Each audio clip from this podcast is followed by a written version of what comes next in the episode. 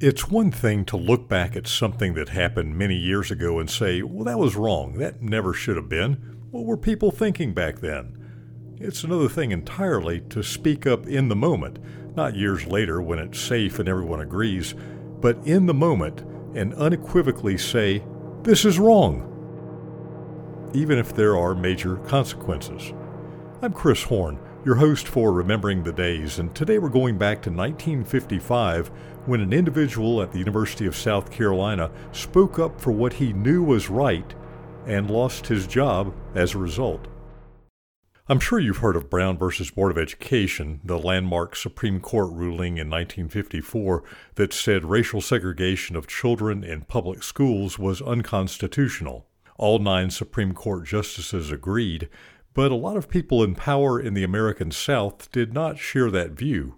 One of them was George Bell Timmerman, an avowed segregationist who was then governor of South Carolina. No surprise there, a lot of governors and legislators in southern states wanted to maintain separate schools for white and black children, and a lot of them, Governor Timmerman included, publicly stated their opposition to the Supreme Court ruling. Now here's where the plot thickens. The School of Education at the University of South Carolina had been in sad shape in the early 1950s with only a handful of professors and low morale. But in 1953, a year before the Supreme Court ruling, the university hired a new education dean named Chester Travelstead. By the next year, the number of full time education professors had increased from 5 to 16, and student enrollment in the School of Education had gone up as well. The new dean was happy to be part of a reinvigorated school of education, but he was not particularly pleased to be the dean of education in a state where the governor was basically saying, We're not going to go along with the U.S. Supreme Court ruling that segregation is wrong. We like segregation just fine, thank you. So Chester Travelstead, dean of the School of Education, decided this was what we might now call a teachable moment. He wrote a letter to George Bell Timmerman, governor of South Carolina. The letter was polite, but to the point. He asked the governor what kind of example he was setting for the state's school children, saying, quote, Can we on Monday tell them to obey the law, and then on Tuesday tell them they don't need to obey the law, that it is right to circumvent the law as long as they don't get caught? Unquote. The governor, as you might imagine, was not amused. He wrote a letter to Donald Russell, the president of the university, and told him in no uncertain terms that Chester Travelstead was a bad influence at the university. President Russell hauled Travelstead into his office and told him no more letter writing. He said, quote, Such controversial matters make politicians mad. You don't change your governor's opinion on such a matter by writing him a letter. Two months later, July 1955, Chester Travelstead got a big raise, and everyone thought things had blown over. But then Travelstead spoke out against segregation in a public lecture to the university's summer session students.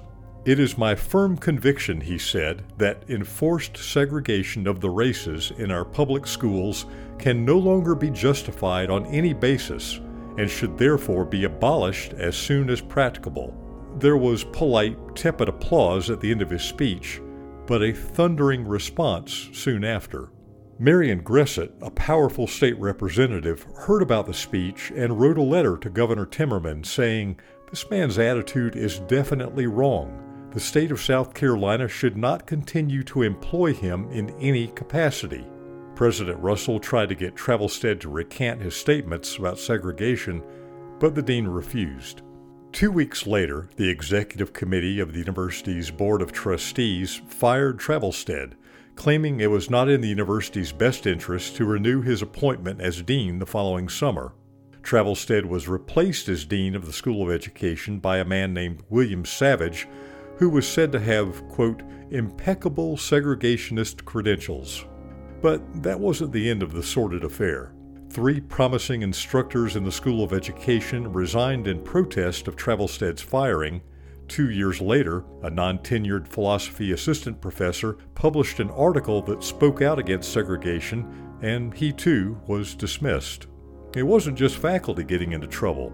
A university student named R.L. Morton was a page in the legislature and wrote an editorial in the Gamecock student newspaper criticizing the legislators for their attempt to circumvent the Supreme Court ruling. I am ashamed to be called a Southerner, he wrote. A week later, Morton was fired as a page. It would be several more years before schools in South Carolina were truly desegregated. It was 1963 when the University of South Carolina admitted its first black students since the brief Reconstruction era. But even though the wheels of justice sometimes turn slowly, they do turn. There is now a room in the Museum of Education at the University of South Carolina that's named in honor of Chester Travelstead, who, by the way, was immediately hired as Dean of the School of Education at the University of New Mexico and had a long and productive career there. There's also the Chester Travelstead Award for Courage in Education. It was first awarded by the University of South Carolina in 2007, the year after Travelstead died, and has been awarded to individuals four more times since then. Here's Toby Jenkins, a College of Education professor and director of the museum. I actually think courage is the perfect word. Um, th- that's actually the word that we in the College of Education now use to describe Chester Travelstead and anything that we have created to acknowledge and honor him. Jenkins says what made Travelstead courageous was his decision to speak out when the culture around him was saying, Don't make waves, just go with the flow, or you might regret it. And I think that still is pervasive in our society, that we very much have inherited it and understand it across races, um, that regardless of what my opinion might be, I don't want to speak up or I don't want to say anything because of what the repercussions or the backlash on me might might be. It, it's easy decades later to say, "Oh no, that that was wrong," but to do it when no one else is standing up and, and saying it, when you know the risk is, is so high for you speaking the truth, that's definitely courage. If Chester Travelstead could still write a lesson plan about his experiences so long ago, we don't know what he would say, but I think we can guess that it would include something about personal integrity and respect for others and speaking up, which kind of sounds like the Carolinian Creed. Well, that's all for this episode of Remembering the Days. We've got some cool episodes coming up later this spring, including some remembrances from a former First Lady of the university. Hope you can join us for those trips down memory lane. This episode is sponsored by the University of South Carolina Press, which published Henry Lesesne's book, A History of the University of South Carolina, 1940 to 2000, in which you can learn more about Chester Travelstead and many other interesting figures from the university's past. For the University of South Carolina and Remembering the Days, I'm Chris Horn. See you next time, and forever to thee.